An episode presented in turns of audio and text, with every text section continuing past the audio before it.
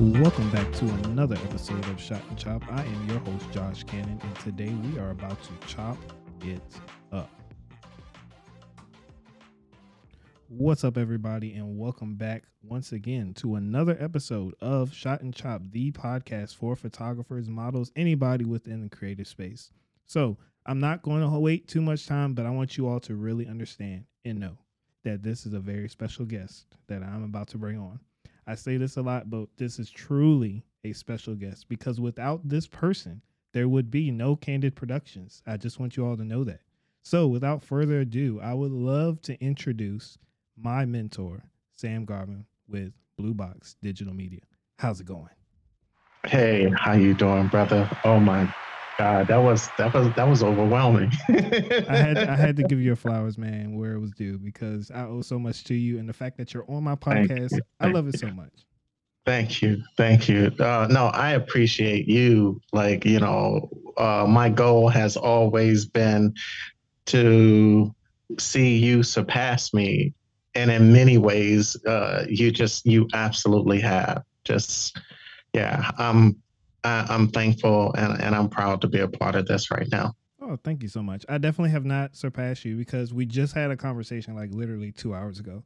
And you were saying stuff that I didn't even know what you was talking about. So I still have a lot to learn, and I will definitely say that and accept that. Okay. Yeah. That well, okay, I, I get that. Yeah, get yeah, that. yeah, that's fair. The the student has not surpassed the master just yet. But he's close. He's close? getting close. Okay, I cool. feel like I, I feel the hairs raising on my back. It's I'm I'm getting spidey sense. Like, you know, he's just a little too close. Oh, oh, well, that's good. I got you, got you kicking in, got the heat going. hmm Yeah, I mean, like I can smell that axe spray that you put on. That's how that's how close you are. I have not worn axe spray since sixth grade in middle school, but that is okay. All right, man. Let's um let's go ahead and start this conversation off. So we already did Sure. the soft introductions. Um, tell the people a little bit more about yourself. Anything you want to say. Um, where you're located, what you shoot, what it is that makes you you. Sure. Uh, hey, uh, ladies and gentlemen, uh, my name is Sam Garvin of BlueBox Digital Media and Photography. Um, I am a native Washingtonian and uh, I've been shooting over 20 years. Um, started shooting uh, just casually in the early 90s. Um, wow. shooting shooting film.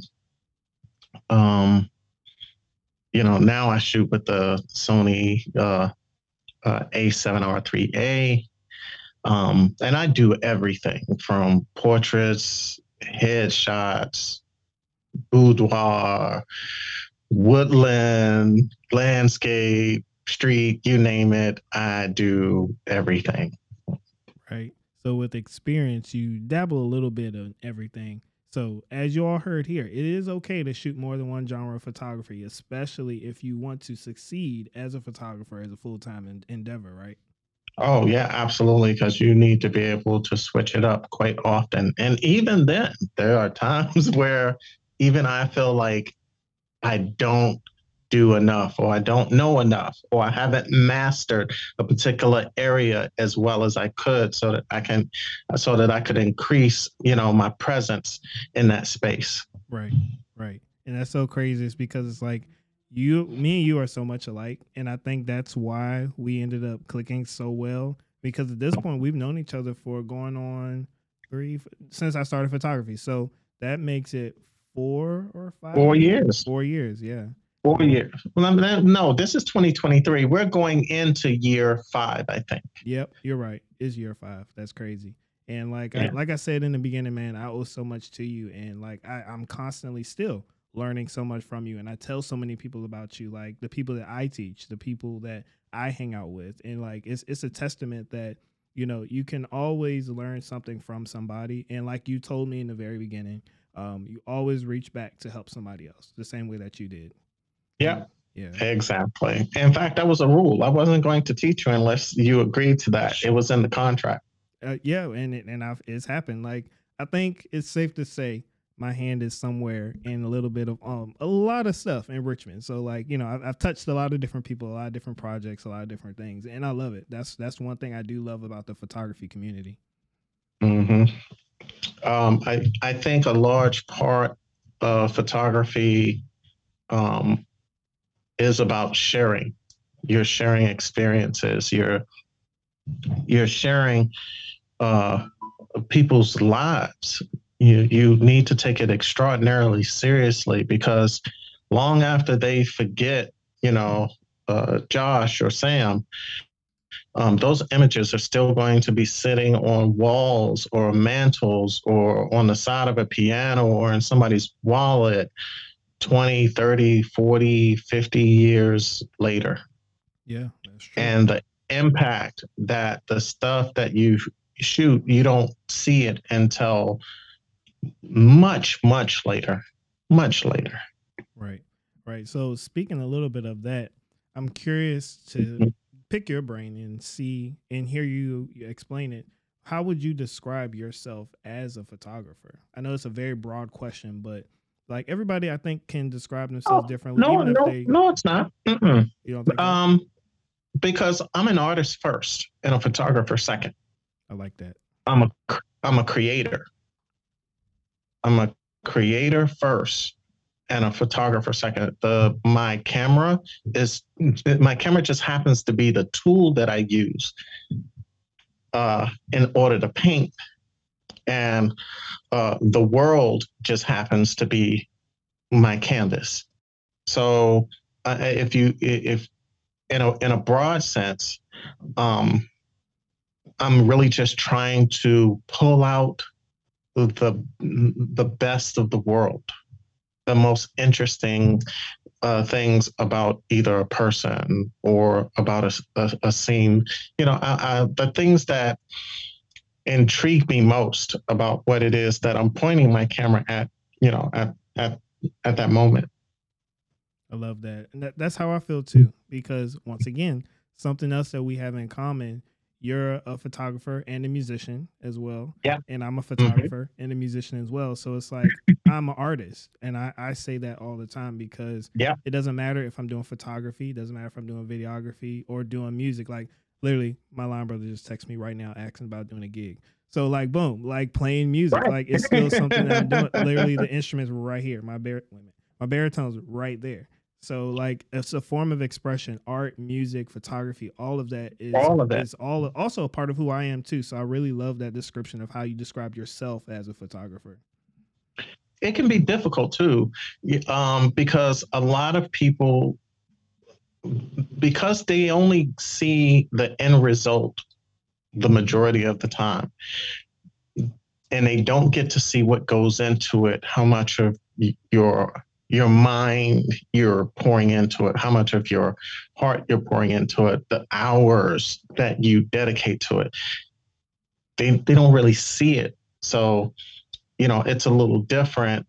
Uh, it, it, in fact, uh, I really feel like I need to do more to let people kind of see how I lead up you know how things lead up to something that I've created, so that they'll have a better sense of like, wow. I, I tell people about my art pieces uh, that I do, like you know, once a year, and when I tell people, oh, it took three months or four months or six months to complete that, they're like, really? How? Wow! Wait a minute. Like, yeah, like someone had to paint that and then I had to paint that on that person, you know, digitally. Right. You know, uh, I had to shoot them. There was a whole process. There was a there there were a bunch of things that that took shape, that took place, that to make it happen. Um, so I I think when we when we think of ourselves as artists, we have to make sure that in some way we remind the public of just exactly how important um, our work is, how much we put into it. Mm-hmm. And I think that is a good point that you mentioned showing people more of everything that goes into photography because I feel like photography is left out of that that you know trifecta of art because when you look at somebody's art that they painted people know that they that might have taken them two three months to do. When you look at somebody's song that they've composed, they know that that might have taken them a long time. But then for some reason, when it comes to photography, they just think we just boop push a button and then that's it, and there's nothing else Yeah. left to it. Left to it. Yeah. Yeah. Um, well, one of the reasons why I have not done it as often as I probably should is because I also think about how some of my models might feel when the public see what we started with versus what we finish with. And many times there's a, a a large gap between those two spaces. Absolutely, yeah, for sure. Especially when you're doing what you're doing. Like when you first showed me that picture that you did, where you saying, like you were saying, it was a couple years ago at this point, where you painted on the uh the model, and like you showed me that it was a picture. My mind was blown. It's still blown to this day. Yeah. yeah. Um I think now like the the woodland stuff that I just shot recently this week, um, I was in 30 something degree weather, hiking through the woods, soaking wet. You know, of course, thank goodness I'm I'm shooting with a Sony because you know Yep. Say say that one more time. You shooting what? uh, with a Sony, Exactly. Exactly. Just Yeah, yeah. listening. you know so so it was like it it, it was like nothing you know um i mean keep in mind you know just you know you other photographers out there don't go crazy and go out in the rain with your camera because you'll just you'll be mad and come back with it broke okay? Um my lens is weather sealed my camera is weather sealed.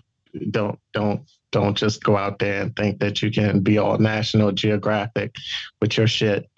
Don't don't don't do that. There's a reason why they say Sony is king. And I know when this episode drops, I'm gonna get some calls and people are gonna be like, "Hey, bro, what you mean?" I'm like, "Hey, I mean, it speaks for itself." Hey, I'm just saying. right right right. I, i'm saying like you know and for you you nikon people like you nikon on the outside but on the inside you're sony Yeah, yeah. If I could shoot Yes. with any other camera, it would probably be Nikon, but still would be Sony.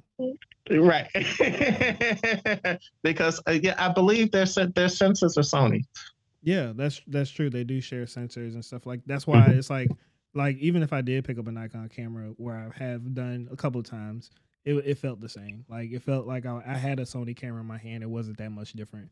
Maybe the Mhm. system, but that's about it. And you know that all goes under the whole gear thing. Like you know we joke and talk about it all the time. And like you know you can have a whole conversation about gear and what's better, what's not better. Gear doesn't matter. Gear does matter. It's all about perspective. Yeah, it's uh, okay. So, me doing this for a really long time, let me tell y'all the truth. This is the God honest truth. Let's. Okay. I'm ready. I'm ready. Equipment matters only after you have obtained enough skill for it to do so. That's crazy. I say that all the time. but your equipment doesn't mean it, it won't mean jack shit if you don't know how to use it. A- in fact, uh, uh, one of the things that kind of um, kind of curve us apart from other uh, from other photographers or might want to be in the future photographers, you know, is the fact that after a while we start running into situations where we begin to feel like we're hitting the limitation of the equipment we have at that time in our career. When when we have those growth moments, th- that's a, a testament to how we know we're getting better. Right. So to an- to ask a question on top of that statement that you just said, on top, because Mhm. I, I totally agree with all of that. With your gear only matters once you know how to use it. Like I, I totally feel that. So Mhm. where somebody that's listening, where would you say a photographer um starts when it comes to growth? Like where does a photo- start photographer start to grow themselves? Like let's say not even they Without uh, put the camera down and learn about art, learn about color, learn about contrast, learn about texture, uh, learn about how colors relate to each, each other, what complementing colors are, what contrasting colors are. You know, uh, learn learn about composition and framing. All of these things uh, are things that you need to know before you ever put your eye to the EVF. They they give you those things give you the foundation re- that you need to have regardless of the equipment you use. So that's where that's where you start. Gotcha. You don't need in order to learn photography, you don't need a camera. Um, the majority of it is going to be you changing the way that you view the world. You need to be able to view the world in a more in a more acute sense than an average person. You have to notice the texture on the wall, the lines on the pillow, the the difference in color between the foreground and the background. Um, uh, back in the day, uh, the way painters separated the foreground from the background because they only really painted in two dimensions was the back was dark and the front was light. Right. yeah, going back, that's why we still model after like Rembrandt lighting and all of that stuff. Exactly. That's absolutely correct. So, uh, yeah, those th- those fundamentals are are what you need to get started. Um, you don't need to buy a camera um, per se. You need to uh, begin to understand the relationship um, that you have with light and color and contrast and texture. That's where you start. Absolutely. I say that all the time because one thing I teach people, or advice, or whatever, however you want to call it, people will message me and say, "Okay, hey, what camera settings did you use? What what lighting did you use? What what did you use for that?" And I'm just like, "You're asking the wrong question." Because, like you said, if you can't tell me how to expose your lighting, like let's say we're outside and the clouds come and it gets dark, and I give you the settings for just so happen I had a perfectly sunny day, you're not gonna know what to do because you're not yeah, gonna know exactly. how to how to adjust. Or if we're in the studio and I give you my studio formula and you want to do something artistic and creative or different, and now all of a sudden you're stuck with that same, you know, the simple f8, 125, or 100. Oh, oh, I wish I could just know. say to somebody, "Oh man, oh yeah, you know what? Just shoot that f8. You you good? Just shoot that 35 millimeter f8. You you trust me. You good. You're straight." And no, you're you're not good. Right. You're not, that's not straight. even that's not even factoring in focal length and all that stuff. No. So it's like it's like it's like knowing your tool belt. You know what I'm saying? Like I can't yeah. go and use a hammer to do every single thing. Right. And, uh, I think uh, that's what people are missing. But here's the thing though, bro. A lot of photographers do that. It they do. irks it irks me. It irks me. Um, they try to cookie cut every damn thing. You know, um, a, a, a big I had a big issue with the use of frequency separation, you know, uh, because all of a sudden frequency separation became a thing, you know, back in early 2000 and like everybody just, you know, wanted to you you, put in uh some little preset numbers and there was this time where everybody's skin just looked like plastic. I swear to God. Yeah, because they overdo it, and you're gonna probably ruffle yeah. some feathers with that because people, are, hey man, I use frequency separation, you know, but you don't have to always use it. That's the thing. Right. Yeah, and and even when you do use it, you don't need to use it everywhere. Exactly. Yeah. You know, m- my specific my specific style of post production is to create something that's imperfectly perfect. If you're looking at my work and it looks like it's been edited, I'm not doing my job. I only edit to the degree that this person could have gotten some Clearasil and cleared that up a little bit on their skin, uh, you know, or I only tuck a little here and there. You know, if you spent this week, you know, exercising a little bit and you kind of was able to pull it in, I do I do the least because I want my images to uh, stay close to what that person is, you know, kind of in real life. If you see them on the street the next day, you're going to be like, oh, okay, yeah, that, you know, that looks like her, except cleaned up, or maybe with some makeup on, or maybe she's been working out a little bit lately. But I'm not going to uh, have you looking like a freaking Barbie doll and you've never been that in your entire life. Yeah, and that's I got I got that from you within my style because that's how I got my name, Candid Productions, true to image, true to yeah. image productions. So I shoot the same way uh, when it, mainly when it comes to client work and a lot of my personal projects. But I want to ask on the flip side, when mm-hmm. is it like what is your opinion about like when you do want to do something creative for your own personal projects or your own personal artwork where you are pushing those boundaries like you might want something where the body is warped or you might want something where the skin is changed or like different things like that um uh yeah that's a very individual thing. Just because i do it that doesn't mean i'm not i'm not even suggesting that that's the best way to do it. Yeah that's just it's, it's, not even a best or a worst thing at that point. That's a, a mm-hmm. artistic choice. Yes that's right. Yeah. You know it's it's like um happiness is a choice even under the most unhappy of circumstances but if i played devil's advocate people would say oh you're just acting fake. Hmm. and then that goes into the statement fake it till you make it. Right yeah right yeah exactly. so, so is it really a bad thing you know? Right. So so this the the same rules apply in in photography. Okay, um, if you need to stylize, and that gets you out there, then damn stylized, man. Some people are going to be like, "Oh, that's a lie."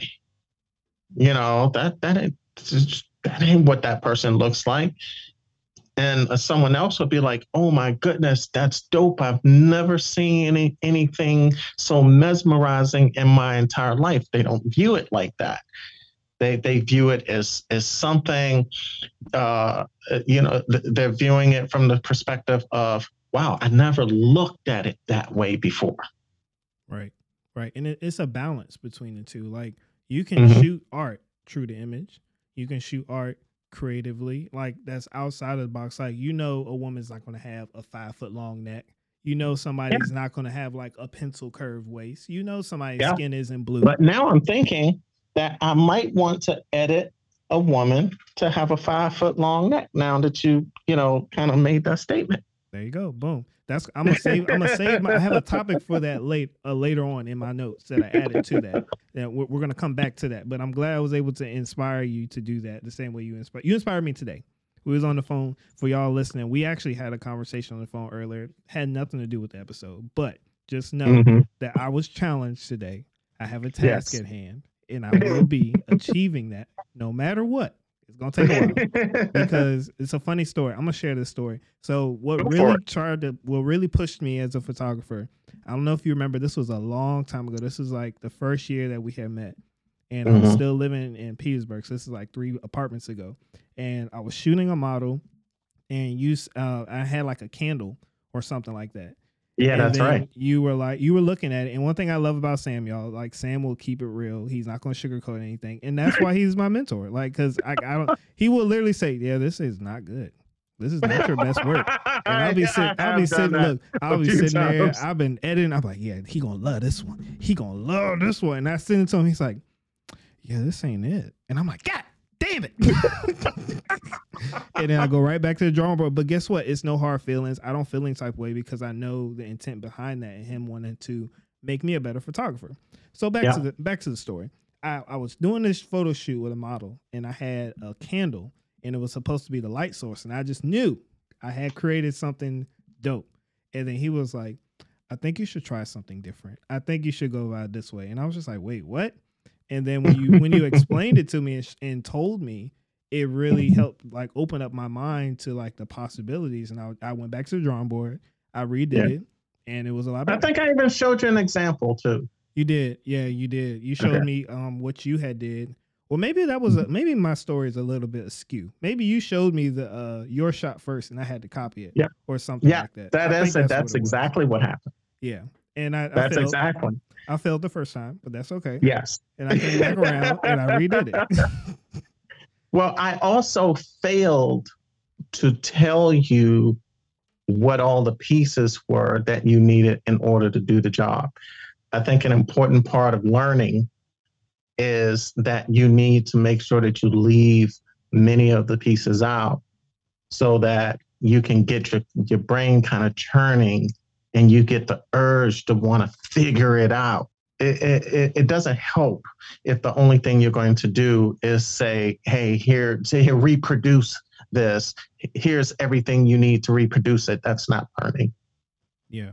Yeah. And then everybody learns different. But I think that is one common thing, no matter if you're a visual learner, a hands-on learner, audio learner, like you can't give every you can't give a person every single thing because yeah, that's the, right. the way I look at it is like people have to be in the right place to be able to learn something. And two, yeah, that's like, true too. Yeah, you know, because uh, I mean, you know, not to kind of skew off and go into education because that's where I, I, know you are. Um, you know, I think a lot of our brown skin learners kind of get cheated because uh, time has not been taken to kind of figure out and understand just exactly how it is they learn so that they right. can have the best chance to do well. Right. And that, that goes outside of just like your style of learning. Like what learn what works best for you. Like it, not yeah. even just kids, people in general. Um, yeah. I've, I've had to take my, I guess you could say, education background and apply that to the people that I actually take the time to mentor myself. Like I don't take on everybody as a mentee. Like I think I've only had two or three, and I, you still need to meet her. Her name is Chris. She's been on the podcast. She's amazing. Hi, like, Chris. Yeah, she literally shoots. She shoots just like me. Well, so technically like you too and like she shoots Sony. Yeah, so she's like your granddaughter, I guess you could say. Oh God, there's gonna be a long line of me's. Oh God, I don't know what to think about that. yeah, but it's all good because she she has her own style. She's got her own wave. Mm. Like she does her own thing. She's more so into like shooting artists, like music artists and things like that. So I love all of her work and things that she's done and she's learned and goes off and does her own thing. I don't even tell her anything anymore. Like I, she's her own person and stands alone with her own style. I I think um, I, I, you know what that kind of runs into you know the question of why I even chose you as a mentee in the first place. I don't think you really understood when we first met that I was inspired by you. As much as you would like to say that you were inspired by me, the reason why this relationship exists is because I was inspired by you. I saw what you were doing initially, and I was like, oh, this dude is dope. And at the time, you just had a natural eye for how things were supposed to work. And I loved your compositions. And that's what kind of made me go, oh, but you know what? he's one of those people that if he had the other stuff, oh, he would be crazy. I appreciate that. And, and, no, no, I mean that's that's that's legit what happened. I was just looking through and I was like, hmm, okay, I see where he was trying to go with this. I already could see that in your head you knew what it should look like. And in fact, that's uh, that separates us from people that just take pictures. Mm-hmm. A, a, a, a, very large difference between us as photographers and people that just take pictures is that we should, in our heads, have an idea of what the outcome should be. And then we use the tools we have to create that. Whereas people that just take pictures, they just pop, pop, pop, pop, pop. Oh, we got a good one right here. It's just FYI. I'm not trying to hate. I just don't like photographers that call themselves photographers and they do that shit. They shoot a thousand frames. Spray and shoot. Spray and shoot. Spray and shoot. Yeah, that's what they call it now. Spray and shoot. and, to, and, and, and until they hope that they hit something, but they creatively, they have no idea what it is the outcome is supposed to be. Yeah, and I think we all start. Well, I won't say all. I know me. I started doing that. Um, I started doing like I was taking literally like three, four hundred pictures Yeah. on a 30 Mhm. minute shoot, and then like it started dwindling down. And I started thinking to myself, I'm like, these are all the same shot, and it's like, Yeah. like what's why why are we doing this for literally a minor change, the same pose here, and it like Mhm. th- there's no difference. So now where I'm at now, I might take a hundred pictures, and it's it's intentional hundred pictures. It's like it might be Mhm. a couple for my test lighting, a couple for like I I, I see poses. The way I do it, I see poses, and I try to get the shot the way I want it to be seen seen by my audience, and then I move on. Or I come up Oh, with an right. idea and I move on. So from doing Ask me how many on average. Ask me how many shots on average I usually uh, shoot within that within that same time period. I'm gonna surprise the hell out of you. I feel like we're about the same, like around like 100, 200 pictures for like a creative project. For a creative project, Yeah, we're, No, we're talking creative try project. about thirty. Okay. Okay. Now look, look. I'm gonna t- I'm gonna say one thing though. On a good day, when I'm popping and I'm hot and I'm shooting hot, I can do that too. I can Yes. definitely do that. Right. Now, keep in mind, it depends on the kind of shooting that I'm doing. Yeah, that's why I Okay. said a creative project because I, I, right. I get what so if it's if it's natively active, there are going to be many more frames. Yeah, they'll they can there can easily be 100, 200, 300 frames. Mhm. easily. But that's because I am specifically uh, uh, shooting burst on purpose. Um, my uh, uh, my my focus is changing all the time, and I'm shooting in lighting conditions that tend to not change a whole lot. Under those circumstances, I'll get a lot of frames because it's action oriented. Yeah. Like you're not gonna be at a wedding shooting 30 frames. If you can get a whole wedding in 30 frames, I Right. don't know who you are. No, no, no. you know, but also, you know, make sure that you, you know, let the public know I just don't do weddings anyway. that, that's a whole nother conversation. yeah, that's a whole nother conversation. You know, I gotta, ha- I gotta have my piece, man. I can't. If I'm shooting a portrait, in my head, I know what the outcome is supposed to be. Uh, I might use like a clamshell setup or a, a one light setup. You know, um, maybe a, a, a flag on one side, um, something reflecting or diffusing light on the other side. I know in my head what it's supposed to look like. So once I get that, I stop Yeah, exactly. Because it's easy. It's easy to keep going after you've already really completed the work. And I early in my career, I used to do that a lot. Like I already know I got the shot, and I'm like, yeah, uh huh, you know, which is burning up time. But uh, once it became work, the thing that I did to pay bills, you know, I couldn't do that anymore. You you be you you become more and more efficient uh, with your time. Yeah. So you'll you'll tell a person, okay, this shoot might last an hour, but I've had shoots finish in 25 minutes because the model was ready, they were confident, and they knew what they were doing. It made my job extraordinarily easy. I'm like, oh, they, were like, oh, we're done. I was like, yeah, we're done. Let's look at it on the big screen. Big screen.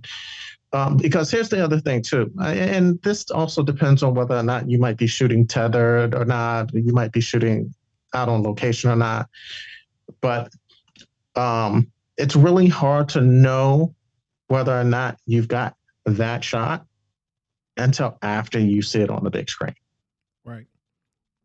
Um, So, uh, like, I don't, you know, I don't try to fool myself either into believing that everything's good and that I got the shot just because I got one shot that I really like. When I say I got the shot, what I really mean is I have a concurrent, uh, consistent bunch of shots that absolutely meet the goal. Right.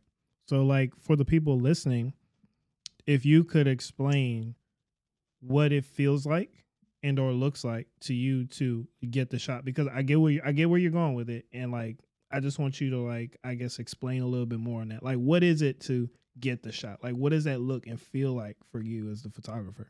Mm. Um. Well, well, first you you have to have a goal. That's step one. Yeah. yeah. Step step one, there has to be um, an end goal. There has to be. Um, I know early in my career, I used to literally storyboard. I would draw it out on my tablet or a piece of paper or something. Like I, I did that um, because I was adamant about really wanting to know what it is that I wanted. I didn't want to be like many other photographers that were around me at the time. They just shot for the sake of shooting. And and then they'd be like, and it used to be like such a, a great thing. Oh man, I was, you know, editing these pictures all night long. And they'd be like, um, like like that's some kind of badge to wear. I don't want to be spending two and a half hours sorting through images and trying to figure out which one is good. And the end product also was you giving the client like 50 images or all of the images. Or, I'm like, Mm-mm. nope, nope. What? What is that? That needs to die. Like yeah, that needs soon. to yeah, that needs to die for Soon. real. yeah, What that looks like for me is not a badge of honor. Um, it's it's it's a waste of time and it's a lack of skill. Produce something that you thought about in your head. You don't always get, you know, you don't always get completely there, but have some damn idea. Don't go out with a model like last night. You know, I told you last night I was going to go out in the 30 degree weather, you know, if a model was available, just to experiment with this thing that we were just talking about Mhm. okay there's an end goal. There are there were specific challenges that i explained to you that we face that i have to overcome. That's the difference. Hmm. I was saying to myself and, and this is before I, and in fact i'm not just saying to someone oh let's just go out and do this night shoot thing blah blah blah and hope for the best and put up some nice pictures that just happen to come out great what did I say I was going to do? Go out and experiment and see if I can figure out if it is possible to even do. right. And those, I'm just gonna stop you right there. That statement sounds very similar to people. What you said that you did, you were going out. You didn't necessarily have a plan, but you were going out to experiment. It's different, even though it sounds the same from just saying, "Oh yeah, let's go out and shoot." Uh, I don't know. Let's let's just go out and shoot. No, no, The- no, the that's end- not no, that, right. no, no, that's not the same. Right. The end goal is different, but to somebody that doesn't know any better, it may sound the same because I do that too. Like I'll say, "Hey, I need you to come over here. I have this idea. I got to get out of my head. Um, we're experimenting. I, I haven't done it before. This Yeah, is something I have no expectation that any good images will come out of that thing at all when I say do. that. Hopefully they do. Huh? I say hopefully they do. no, no, hopefully they do. I agree with you. Absolutely. Hopefully they do. But the honest truth is, is I'm trying to solve a problem. Yep. And you get something from that in the end too. So a good model, even when you're experimenting or learning and growing as a photographer, a good model will learn and grow along with you because they're now being exposed to something that they've never done before too. Hmm Yep. And they they know how to deal with that situation. Like I know when this guy's shooting with these really slow shutter speeds, I need to be really still I know exactly what that really means because when you tell a lot of models, like, you know, I need you to be still, they really, they don't know what that means at all. At all. they have, they have no clue what that really means. Yeah. And I think that's what separates somebody that is a model compared to somebody that is like calls themselves a model. Same thing on the photography side. Difference yeah. between a person with a camera and a photographer. It's different. Yeah. It's different between a model and somebody that looks pretty and knows how to stand in front of the camera. 2 mm-hmm. totally different things. Yeah. You know, I get tired of photographers saying, you know, if you shoot people, like there's a hard rule. If you shoot people, you shoot them at, you know, 125th and, you know, and, and that's it. You know, don't go any lower than that. Um, well, I got news for you. Have you put yourself in a situation where shooting at 125th isn't possible? I was just about to say that. Yep. Yeah. How many times have you put yourself on purpose in a situation where, damn, 125th don't work? I need more light. Give me some more light. I need more. Yeah, I need more light. You know, and then on on top of that, on top of that, you don't have more light. So you're stuck with having to boost IS, ISO to compensate, and you're dealing with noise. And I think that statement right there is going to make a lot of photographers uncomfortable because nope, nobody wants to deal with noise. Nobody wants to break out the realm of their their formula for their shots. But sometimes when you run, like you said, when you're faced with that and you have no other choice, that's when you grow. That's when you learn because now you really see what's possible with your photography. From from from my perspective, you know, just to close out that that point, you have to know in your head, at least to some small degree, what the outcome is supposed to be. Yep. And then just to add to that, the better you get as a photographer, the more experience you have, the more shots under your belt, not talking about spraying shooting, but like more shots that you've actually done under your belt, the faster you can get to that point. And if you don't master the basics, like the fundamentals, then you're never going to get to that point because yeah. if you have an image in your head, I want to do where the back where my subject is light and the background is dark, but she has on a black dress and then we you take the picture and you're like, this is gonna be dope in my head. And you look at the picture and you're like, this is not it. Yeah, this is not it. And then you're stuck because yeah. it's like, did you like, do you know what you're doing? And then you have the oh shit moment, like, damn, like I don't know how to fix this. Dude, you know? I've created so much shit in my life. You know, uh, I think in fact, if I look over the course of the, the years I've been shooting, I absolutely have more images that I've shot that are shit than ones that are totally magnificent. The surprise for me is the ones that I put like incredible amounts of time into, and I think are the most fascinating that I've, I've ever created. Uh, people don't like.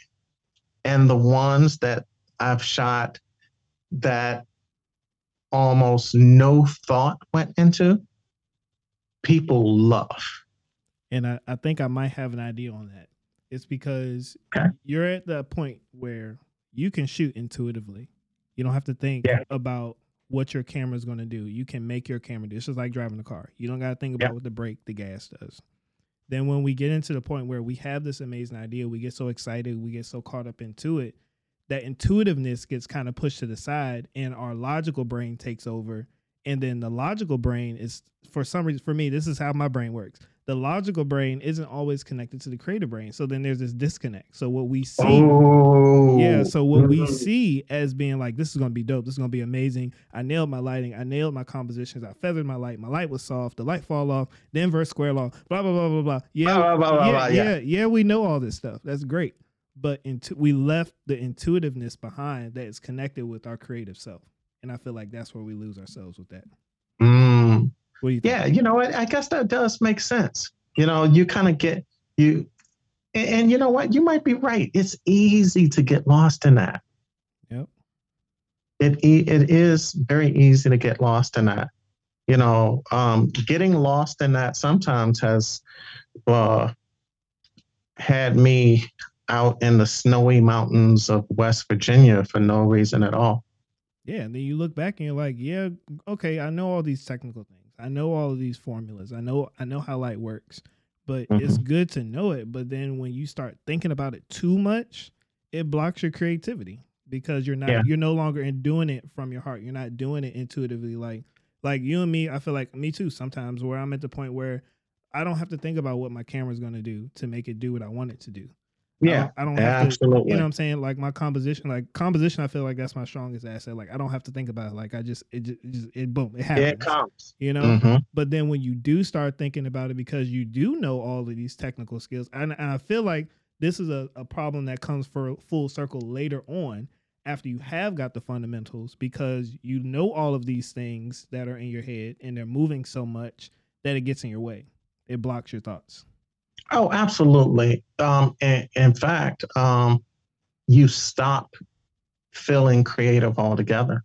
Yep. You know, uh, one of the things that has been challenging me a lot lately, you know, and the reason why you've seen me now shooting a lot of woodland stuff now is because I got to the point where I was just shooting people so much that I was like, damn, I don't get an opportunity to do anything creative anymore. I don't just let my mind just go out there and be free and ask, what if? I mean, even with people, I mean, you, because I could do that with people too, but it's so much easier to do when you're in like a nice, natural state and you're looking for a subject that is not immediately there. The subject didn't come with you and brought clothes and eyelashes. Mm-hmm. The, the the the subject is already there in nature, and you're asking a different question. How do you tease the subject out? How do you pull it out? How do you make it different? How do you how do you separate that thing that you're interested in from all of the other confusion and you know uh, how do you disassociate your subject from everything else? It's um, i had to get back to that. You know it's funny that um, you brought that up because like that's where i am right now. Like i'm good with the producing this specific thing. Like you want a headshot with a medium? Great. Gotcha. Uh, you want a portrait with Milky Bokeh? Gotcha. You know, you uh, you want this nice group shot, but you know, I got to make sure that I'm shooting at an aperture where dude that's slightly in the back behind everybody else's face isn't blurred fuck out. Gotcha. Yeah, you're talking that talk now. I like that.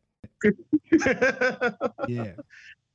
But once you get to a point where all of those things are just the norm, your ability to stay creative kind of begins to get stunted.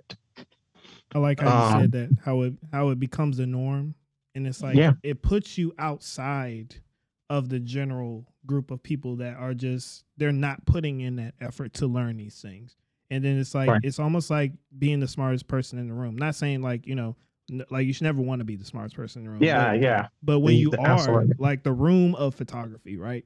Where you're looking at photographers and everybody's doing the same thing. Everybody's like they reach the same like skill level and then that's it. Like the same style level and that's it. And then you're yeah. sitting here trying to reach and grow and change and break out of that norm. That's where you get bored with what everybody's doing because you're like, okay, I, I can do that.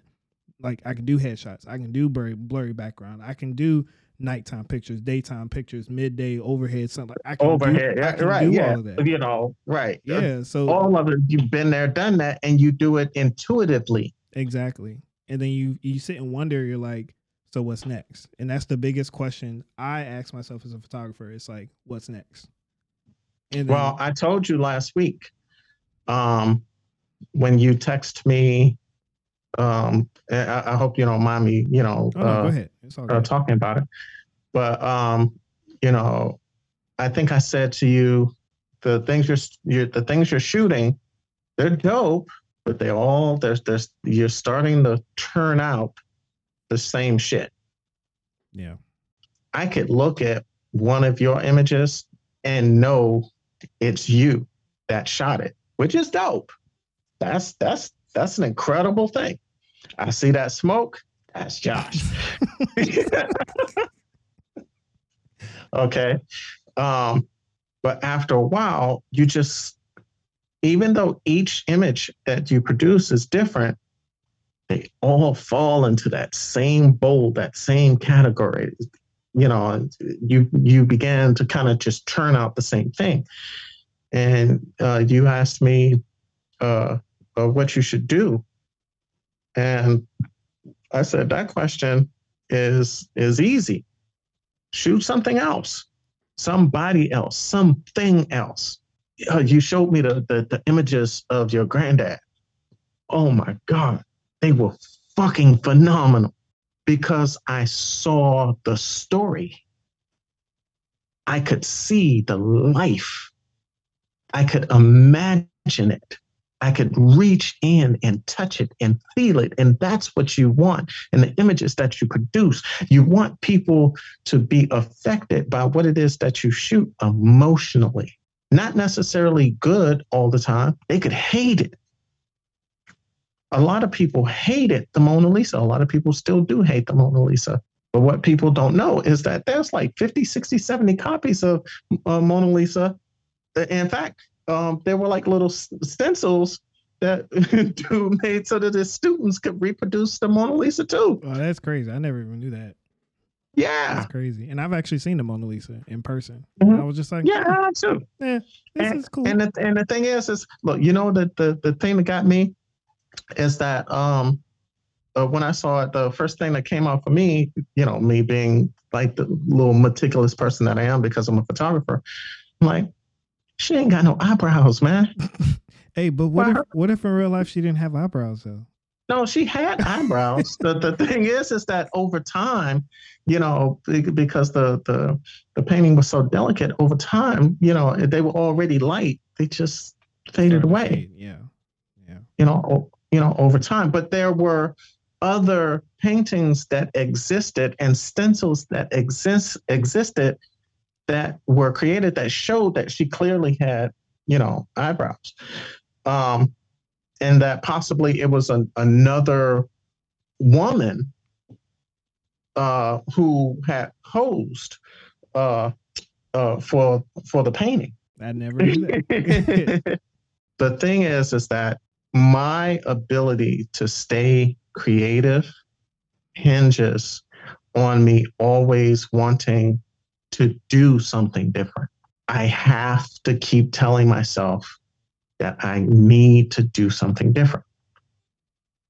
Like, if it, it's going to get extreme at one point, at some point, because I'm going to go back to 1994 and I'm going to start shooting leaves that fall out the trees again. Remember when you first started, you used to find every every photographer in the whole entire world on the planet has shot a leaf, a squirrel, and a manhole. That's so crazy. I literally have all those pictures in my in my phone right now.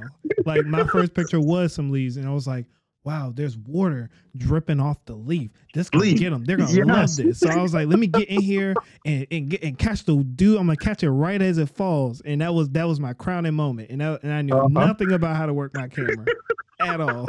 So yeah, you know, I don't, know if I told you, but my first camera was not actually the A7 III. My very 1st mm-hmm. camera was the A5000. And I oh, had, the 5000, but the, yeah. the 5000 was such for its time. The 5000 was beautiful, right? It right. was unique. It was, it was, it was better than the entry level. Um, the the I think back then when the 5000 came out, the the T1 mm-hmm. was the entry level camera that everybody was trying to get. Right. With the 18 to 55 kit lens. Yeah, the, the, the 5000 even had no kit lens. That was just that's straight, right. like internal lens. And like I said, uh-huh. I knew I knew nothing about photography. And it actually goes back to what I had said earlier. Like there's a time you have to be in the right time to learn. So at that point, I didn't know anything about aperture exposure. Like I saw these little numbers and stuff that were moving. So I was like, hmm, if I do this, this changes. If I do this, this changes. But I'm just like, you know what? I, will try to learn it later. Later yeah. came And now looking back, it's just like I always had that eye for composition, ideas for photography, because it's it's all part of who I am as an artist.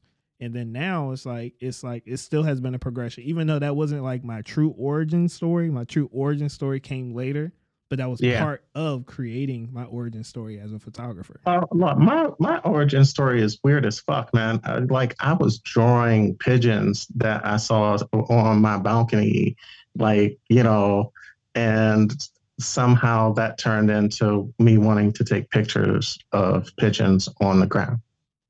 Wow. That's that's my my origin story.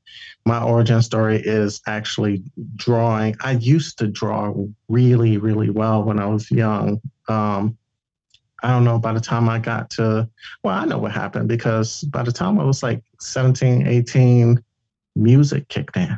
Mm. I wanted to make music and and and drawing wasn't cool anymore.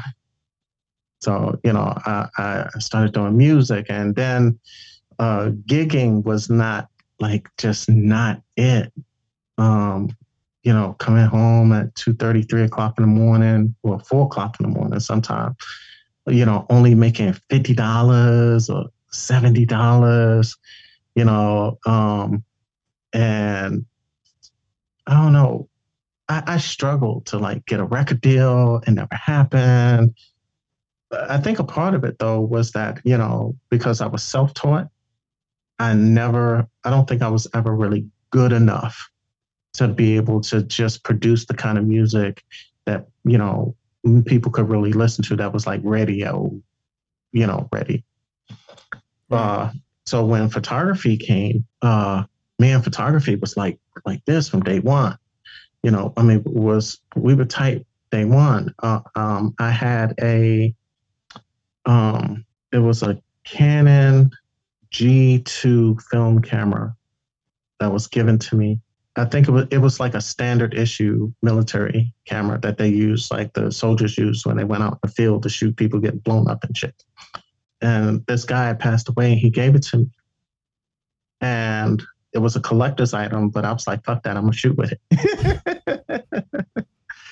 and I still have that camera to this day, too. Oh, You know, nice. by the way. Nice. That's what's up. And it's funny because um speaking of giving things, I don't know if you remember. You remember you gave me my very first light, right? I did. You don't remember that? Oh, oh my God! You remember that shit? Of course I do. Wow, I I still have forgot. it. I still have That's right. The the Vision, the Vision Four, Vision, Three. Four. Division four. I drove. I Oh, dro- yep. I drove up to DC. Well, actually, I drove. that's Maryland. right. And oh then I man. drove. Yeah. Then I drove to DC, and I was Man. like, "You were what was? I gotta think now. Now I can't really think. Oh, you were saying like the next step was for me to get into strobe because I think I had like LED panels and stuff like that. Yeah, that's right. back when I was doing video stuff, but that's a different life. Um, but then you were like, you were like, yeah, you need a strobe, and I was like, what? And you were like, I'm gonna give you your first strobe. And I'm like, you're gonna give me one? You're gonna you're gonna give me Yep, one? that's and then I drove up there, man. Look, I I use that thing every day. It still works actually. It still Yeah. works, but it's just like that was that I was so cool. I got at least two more visions sitting somewhere here around the house that are just sitting collecting dust.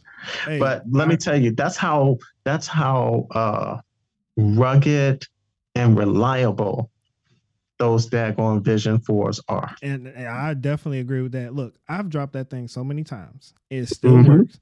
I've dropped my Godox lights. I I done been through about three, four Godox lights, maybe six, Yeah. seven bulbs. The bulbs break. But then that look, I, I kid you not, that thing fell without the reflector dish on it or anything.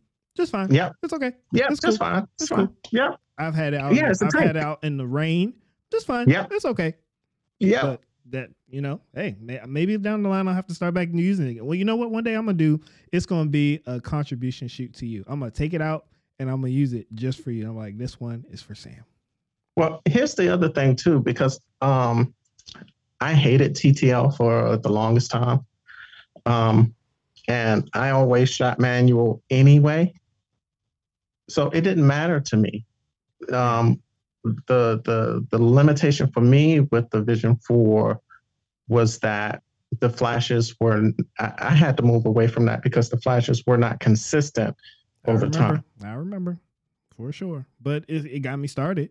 It got me out creating. It got me learning more about flash and lighting and how it changes and how it moves and how to mold it and how to shape it, how to chase it. So Yeah. I, I still appreciate that, and I always tell people that too. It doesn't matter what gear you start with with your lights and stuff. Like people think Absolutely. people want to go out and get Profoto. I don't even have a Profoto. I, I don't plan to get one. To be completely honest Dude. with you, let, let me tell you, I, I it's I think the one that I want is 3K. The B, the B two. the B2, Yeah, um, is 3,500. Yeah, I think it's 3,500 somewhere around there because you got the B two, the D something. something. Yeah, no, no, I just want the B2. Yeah, the set. The, there's a it's a it's a set. It's a B2 set. So it's two of them. Um, I think it's either 35 or 4K. And mm, here's why. I would use them differently. They work out. They work wonderfully. They're outstanding as strobes, but they're also great standing, always on LED lights.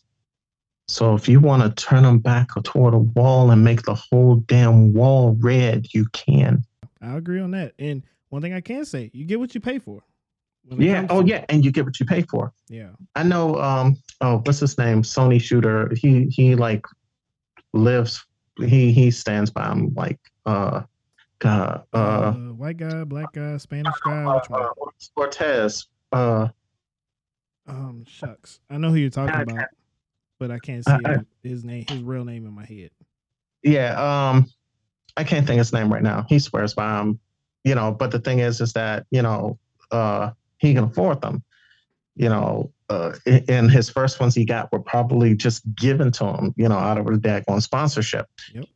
And that's You not know, talked about a lot enough either. Like a lot of these people people look up to and all these public figures, they they get a lot of this stuff by sponsorships. And sometimes they got to give it back too. So Oh no, no. The majority of the time, yeah. they have to give it back. The majority of the time, you see people uh, shooting. Like there's a video that I just saw recently. Um, a guy shooting uh, with the five, the the Sony uh, A5, Mhm. and like he revealed, hey, listen, um, I can only keep this thing for 30 days. After 30 days, after this review is over, whatever, blah blah blah. I have to send it back. If I don't send it back, they charge me for it. And I respect that transparency because a lot of them don't have that transparency. Nope. And then Mm-mm. just like you'll look and you'll be like, hmm, I thought you had all the Sony cameras. Why is your shelf so empty? Oh, I'm, I'm using Right. it on the shoot. I'm using the camera right now. Yeah, okay. Yeah, okay. Yeah, but you know, but no, like we gotta we gotta pay for all ours, man. And you know, I cry a little I cry inside a little bit because uh my my G Master um 70 to 200 that was like three thousand no twenty nine hundred I don't remember almost three thousand dollars for that damn lens. Uh my 85 1.8 almost three three thousand dollars for that. No, no, no, no, no, twenty five hundred dollars for that damn lens. Mhm. The the the sixteen to thirty five, two thousand dollars. The seventy, uh, uh, I'm uh, I got a, a twenty four to seventy. Like they're all in the thousands of dollars, not in the hundreds of dollars. And people get mad at me when I tell them you know, before I even like press the shutter, I'm sorry, it's going to cost you like $300 just for me to come out. Even then, you know, it's going to cost you between $30 to $50 per image that you want. Don't get mad. That's that's that's what it's going to cost. I think uh, I, I I really started trying to save money a little bit. The uh, the Godox um AD400 Pro. yeah, that's what I use. I that's what I was using today actually. So this baby right here, the the AD400 Pro, um, is the daggone workhorse. It's it's a workhorse, Yeah. and having having two of these, I'd rather have I'd rather have four or five of these, honestly, than you know spending uh three thousand dollars on daggone strobe because they're consistent. Um, they work extraordinarily well. I I I, I love these daggone lights. Yeah. I love them. Yeah, and, and then just to tie that back in, it's I think we're on the same page where we say like you know we we enjoy the bells and whistles of the Profoto. we enjoy the bells and whistles of the the A5, and like yeah, we want Yeah. them, but like you were saying, it doesn't mean anything if you don't know how to use them. It's like it's like I Yeah. like I had a friend. He said he was at a football game, right, and this Mhm. girl in the crowd, she had an A one Mhm. a high schooler, had an A1. And then he looked at her and he was like, Oh, you're a photographer? And then she just blatant she just no, like, you she know, just said, got parents with money. Yeah, she said, Oh yeah, my grandma got me a camera for Christmas because I wanted a camera and they said this was the best one. Uh, you know, half of Yes. half of me wants to be like, Did you try to like knock her out and take it? I'm I'm kidding. Right. yeah, we we've been rocking and rolling, and we've definitely been hitting. But um, it's two more topics that I definitely wanted to touch on. Um, Okay. because like this whole this whole podcast, the the reason that we are here talking today is because when we had that question that conversation where I was going through it, um, being in a creative rut, like not necessarily having that motivation. I'm not even gonna say as a photographer, as an artist, because like photography, I can do photography, like we talked about.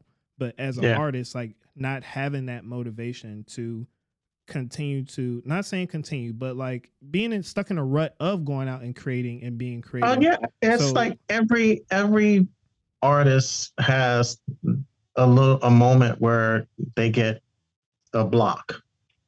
You know, there's writer's block or painters will spend 15 minutes looking at a blank blank canvas and can't figure out whether or not to draw a circle or a square or a straight line. Right.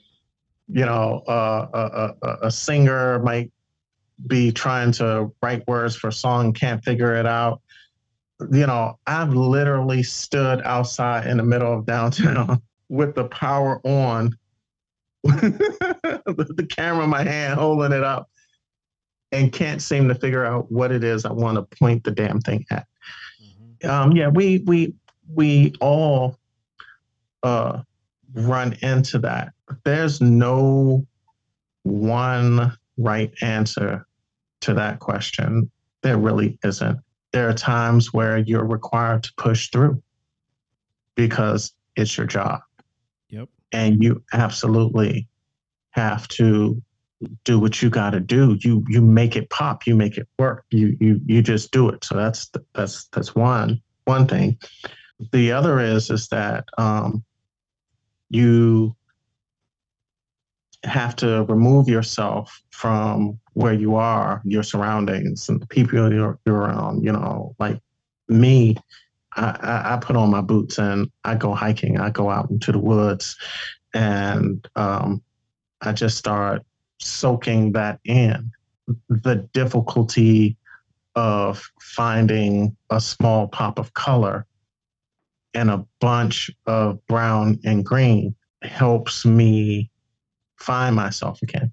But I, I just feel like we can both agree that after talking to you and us talking about it right now, like the way to break out of those creative ruts, even expanding upon that, the way to continue to grow after we're talking after we've learned the basics, we're talking after we know like mm-hmm. photography is to just get out and do something different. Like get out there Yeah. and not necessarily challenge yourself, but create intuitively, like we talked about, without the pressures of, oh, people are going to think this, or I got to appease my audience for this, or I have to Oh, keep up with people for absolutely. this. And like, Absolutely. and like just getting out there and like just shooting and creating something for you. And that's the Mhm. that's a big thing that people miss. Like, are you creating that's a question you have to ask yourself. Are you creating for you or are you creating for your audience? And then when you so start I spend so much time creating for other people because they pay me for it. Right, right. And then that's that I fine. Like on the clients. Yeah, that, that's fine Yeah. like for the clients. But let's just say like not even taking social media, but like the people that are watching you, the people that they're not Yeah. necessarily trying to book you, the people that are trying to like oh no, I can't even shoot. I can't even shoot for them because they they make zero contribution to my ability to do my craft. right. So so this is my thing about social media. I mean, as you know, I kind of had to just I had to let social media go for a minute because when I first started on social media, I had built up a social media empire. I had just on Instagram alone, I probably had 17, 18,000 followers. Mm-hmm. And I was rocking and rolling.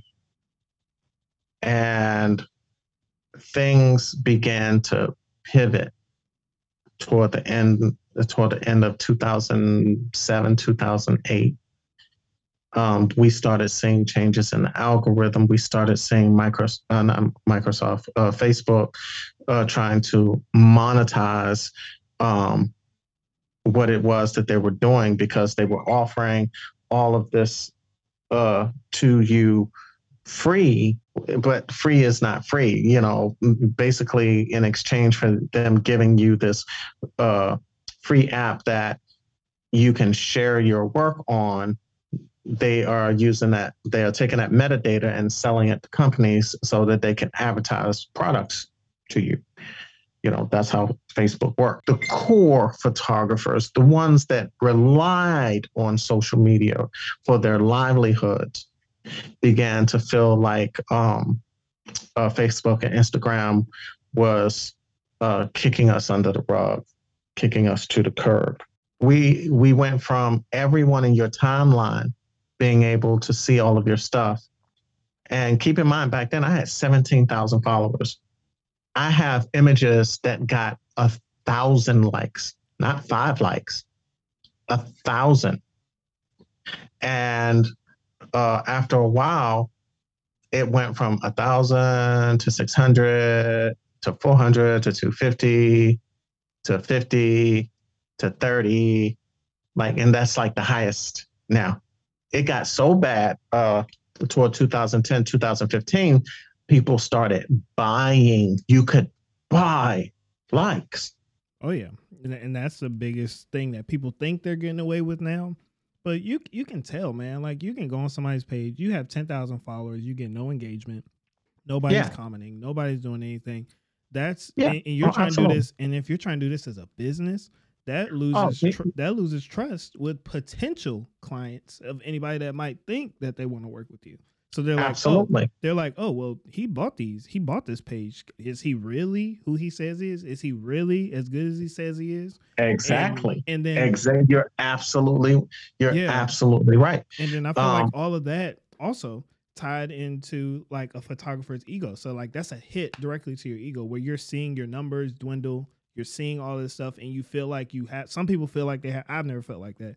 I don't care, you know, I'm a post, I still get bookings, it doesn't matter. But some people right. feel like they have to resort to these things. They have to follow like a little rabbit with a carrot dangling. Oh, yeah, I see what you're saying. I you see what, what you're saying? To keep yeah. up and be relevant. But as long as you're focusing on your craft and you're being relevant within yourself, like that's going back to the uh, statement I was saying before. Like, you know, as long as you're creating for you, it doesn't matter about all this stuff, social media and all that right. stuff and you're focusing That's on absolutely that, correct. Yeah, you're focusing on your business, you're focusing on networking, marketing skills. Instagram could go down and you're still going to be good. But the people that don't focus absolutely. on that, they're going to crash and burn. Right. And in fact, that was the only reason why I stayed alive and many other photographers didn't because the only thing that they had to rely on was Facebook and Instagram. Yep. And they did they did crash and burn. Um, uh, I, I, saw a lot of photographers quickly transition over to YouTube, um, and they did pretty well. But that that's like the one percent. The the rest of them crashed and, like you said, they crashed and burned. Um, me, I I switched over to doing corporate photography. You know, the the kind of the kind of stuff that I shot changed. You know, I started shooting uh, for corporations and doing events and working with hotels and you know that kind of thing. Uh, because for me, like I didn't have any choice. I don't. I don't do anything else. Like I'm a photographer. You know, before um, I was a photographer, I was in IT and information technology for a decade, and going back to that was like not going to happen me and academia didn't work out all that great when we did when we were together. yeah, yeah, look, I'm one step behind you, and you already know why. I don't want to say too much because yes. we don't know who's mm-hmm. listening right now. right. you know, uh, yeah, that's that that that's a whole that's that's a whole podcast. That you got to save that for that.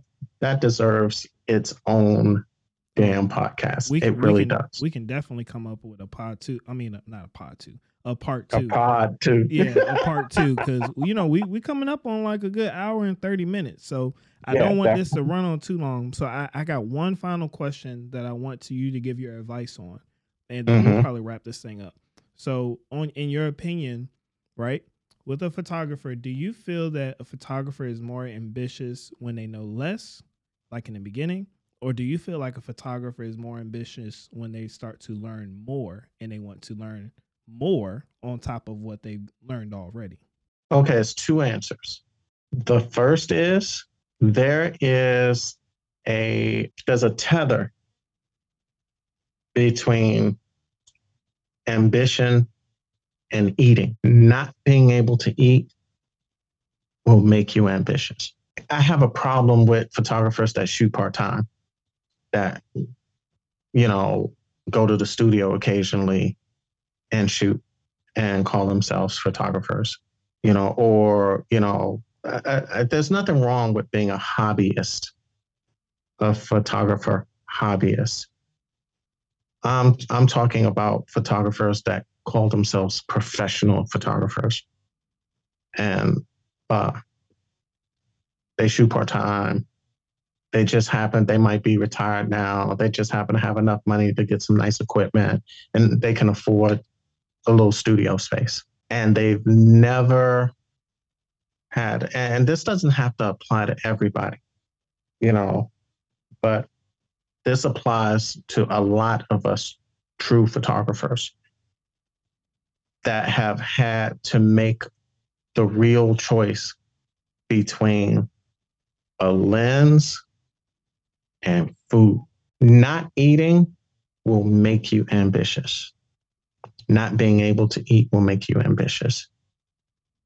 Not eating will make you better. It will cause you to do things and think in ways that you did not before in order to grow your passion.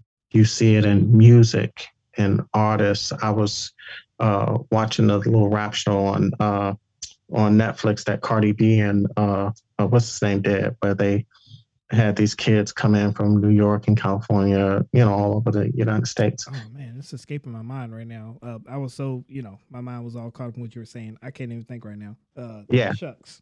I don't know. Yeah, but I you know think. what? You know what show I'm talking about. yeah, yeah. Okay. All right. And um, this one little Dominican dude rap his ass off. He just straight up said, um, there is no plan B. For everybody in this room, he said, there's no plan B. Go, you must go in and shoot your shot and make it happen and do your thing and be sincere to you. And that truly that that made them what it is that they were. Uh, I, I am a photographer because I made myself one. I became it physically and mentally and spiritually. It is how I live. It is how I eat. It is who I am. It's where I find peace.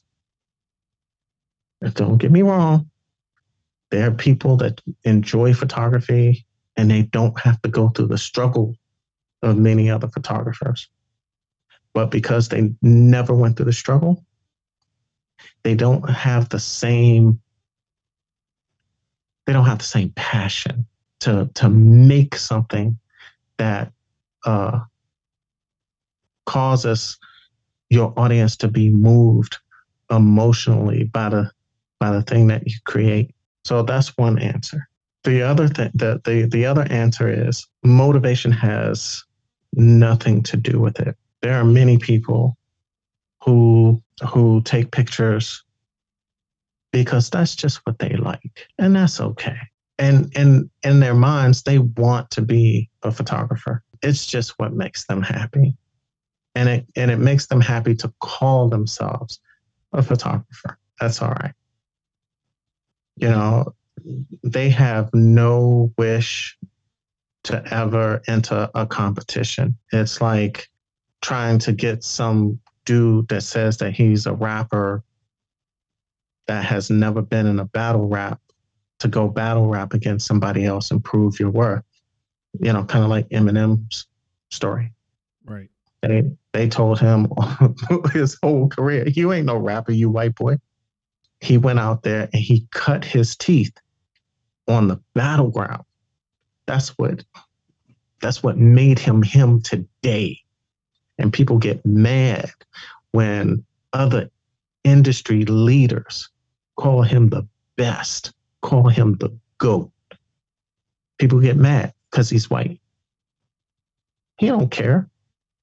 Uh, you know, in one of his songs, uh, uh, he wrote with uh, not Kendrick, some other little boy. Um, he said, "I'll, I'll bite my ass with six mil. Can't t- can't tell me nothing." So, yeah, the yeah, the other answer is is that um, motiv- motivation doesn't really have a lot to do with it for for many people. They're they're not motivated to become better photographers. They just like taking pictures, and that's going to have to be what oh that's going to have to be okay for people like me. I care about what's happening to the industry. I get scared when Sony starts doing dumb shit. You know, I I get excited when I hear that they're introducing, you know, AI into cameras. Um, I get fearful when uh, I read in Fstoppers that um, the average uh, uh, yearly for photographers has now dropped to 48,000. Being a, being a photographer or being motivated to be a better photographer um, is complicated. Um, there's there's so much that uh, you have to so many questions you have to ask yourself once you decide you want to put that title on yourself. There are some people that say that I know they, oh, I enjoy photography. Let's go out and shoot. I just want to shoot because we because this is what I enjoy. They go out on the weekends and they shoot. They they go out on photo walks, you know, because the, you know it's their pastime. It's just what they like to do. They'll probably never go anywhere past that point. But then there are people like you who this is something you you live and you breathe and I see the progression. I'm sorry I'm so emotional right now, but I'm just so, you don't know how proud I am of you. Because I see the progression. I see how creative you are. I, I feel sometimes, um, like for real, that you have just jumped there are times I feel you jumped so far ahead of me. And and I'm like, wow, he did that. there was there was an image that you shot uh, last year. No, that was a couple of years ago. Uh, this girl sitting on some steps. Um, and you had the strobe, you know, basically uh, to her 45, but sitting over her head. And it was dope. And I was like, that's great. It's so creative. It's wonderful. And then you topped that one. You went out on the pier and you shot that other young girl out on the pier at the one I told you about. Mm-hmm. And and I was like, damn, he did it again. And then um, I remember you were trying to make room in your other apartment. All you had was like six feet to work with. I had a 900 square foot apartment and I was making room with like a, we, gonna even say like a seven by seven, seven by seven foot space. space. I yes. was I was in the windowsill.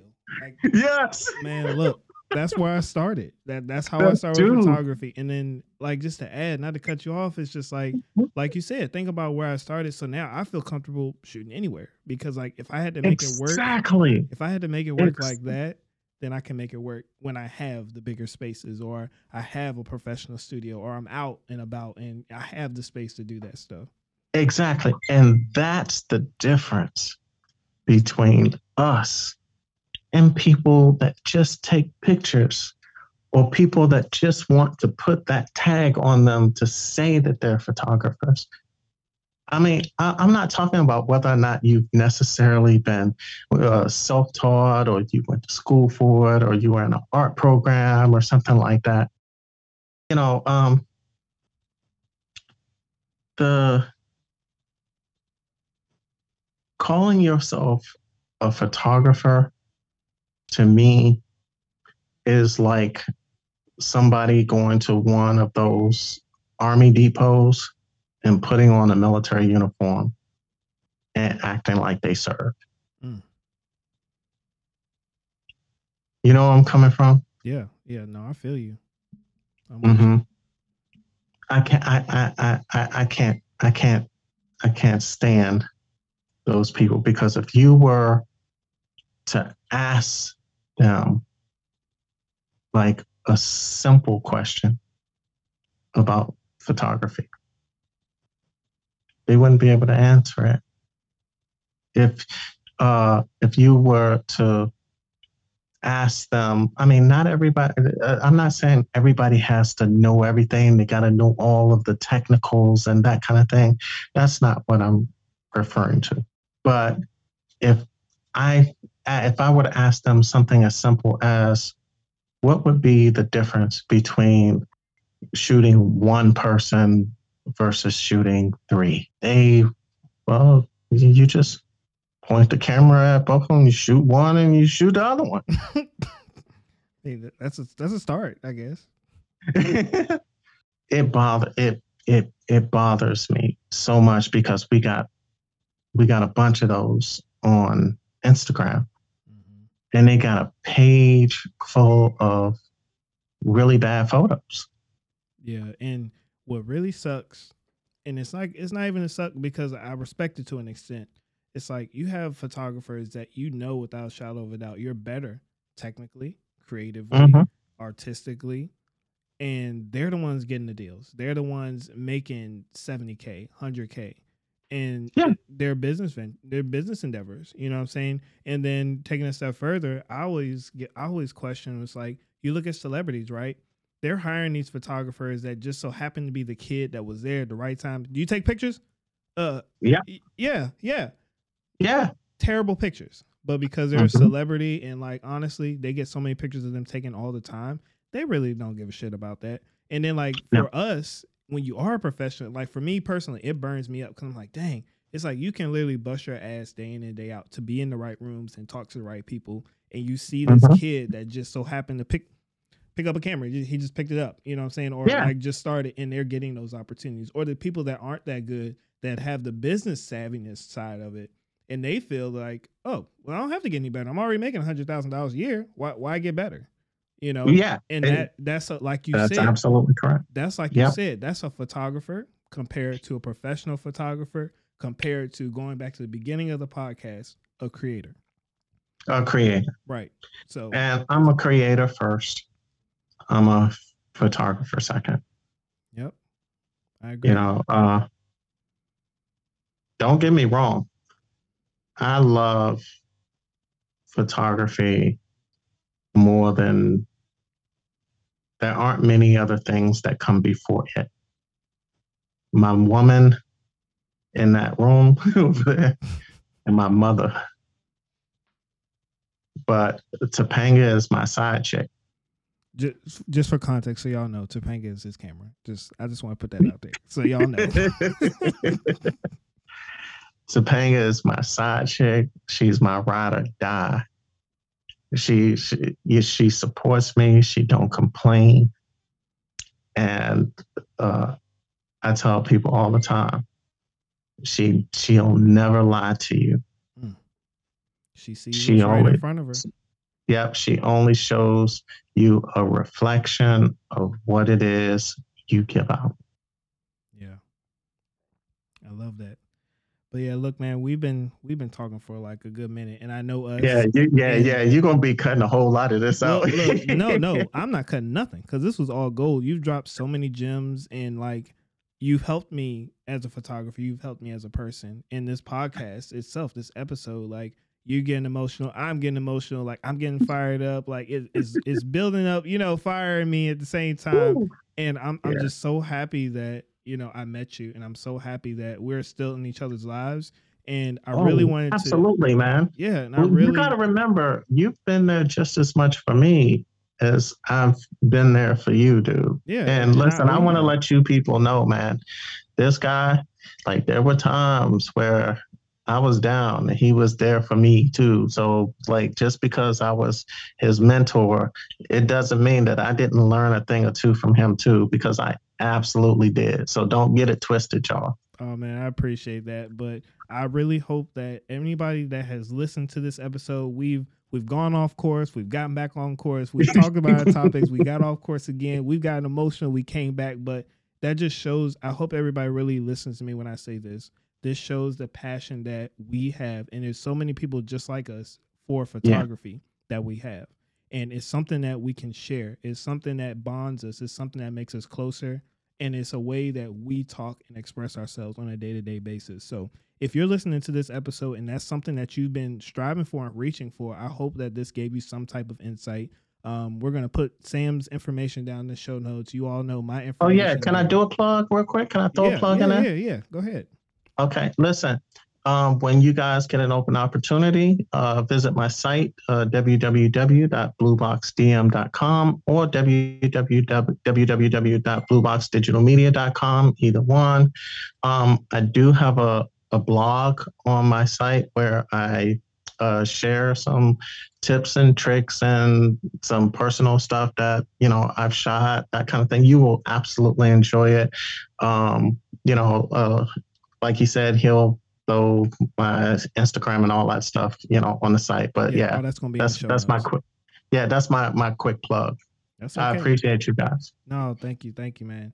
But um, we're gonna go ahead and wrap this episode up here. Sam, I appreciate you. You're my mentor, my brother, my friend, and I, I just Thank really you, am honored. Yeah, I'm really honored, man, to have you on this episode. And No, I'm the one that's honored. Damn it, I'm honored. Okay, look, it's I- gonna be me. Don't look. make me reach through this thing and. I just I got this little platform, this little podcast where I just flap my jaws and be talking. But like like honestly, having your pre- like I don't think you understand the person that made me the photographer that I am is on my podcast. Like that means so much to me. Like this is all this is going to go down as probably like one of my favorite episodes of all time because of that. I don't care if it gets 5 listens. I don't care if it gets 2. I just know that I made it happen and we had this conversation that's going to be able to go out for other people to listen to in the future for however many times they decide to do it. So that's Absolutely. why that's why I have to thank you. Oh, you you're quite welcome. And you know what? Uh, once once you upload it, send me the link so that I can uh, put the link in my blog so that people that go to my blog can also listen to it there too. Oh yeah, absolutely. And that's SEO people in case you didn't know. It's going to help your business. It's going to help you grow and get better as a photographer and a business person. Boom, double whammy. Yeah. yeah. But yeah, man, we're gonna go ahead and wrap this episode up here. Once again, thank you for coming on. So I hope that you all enjoyed the gems that were dropped today.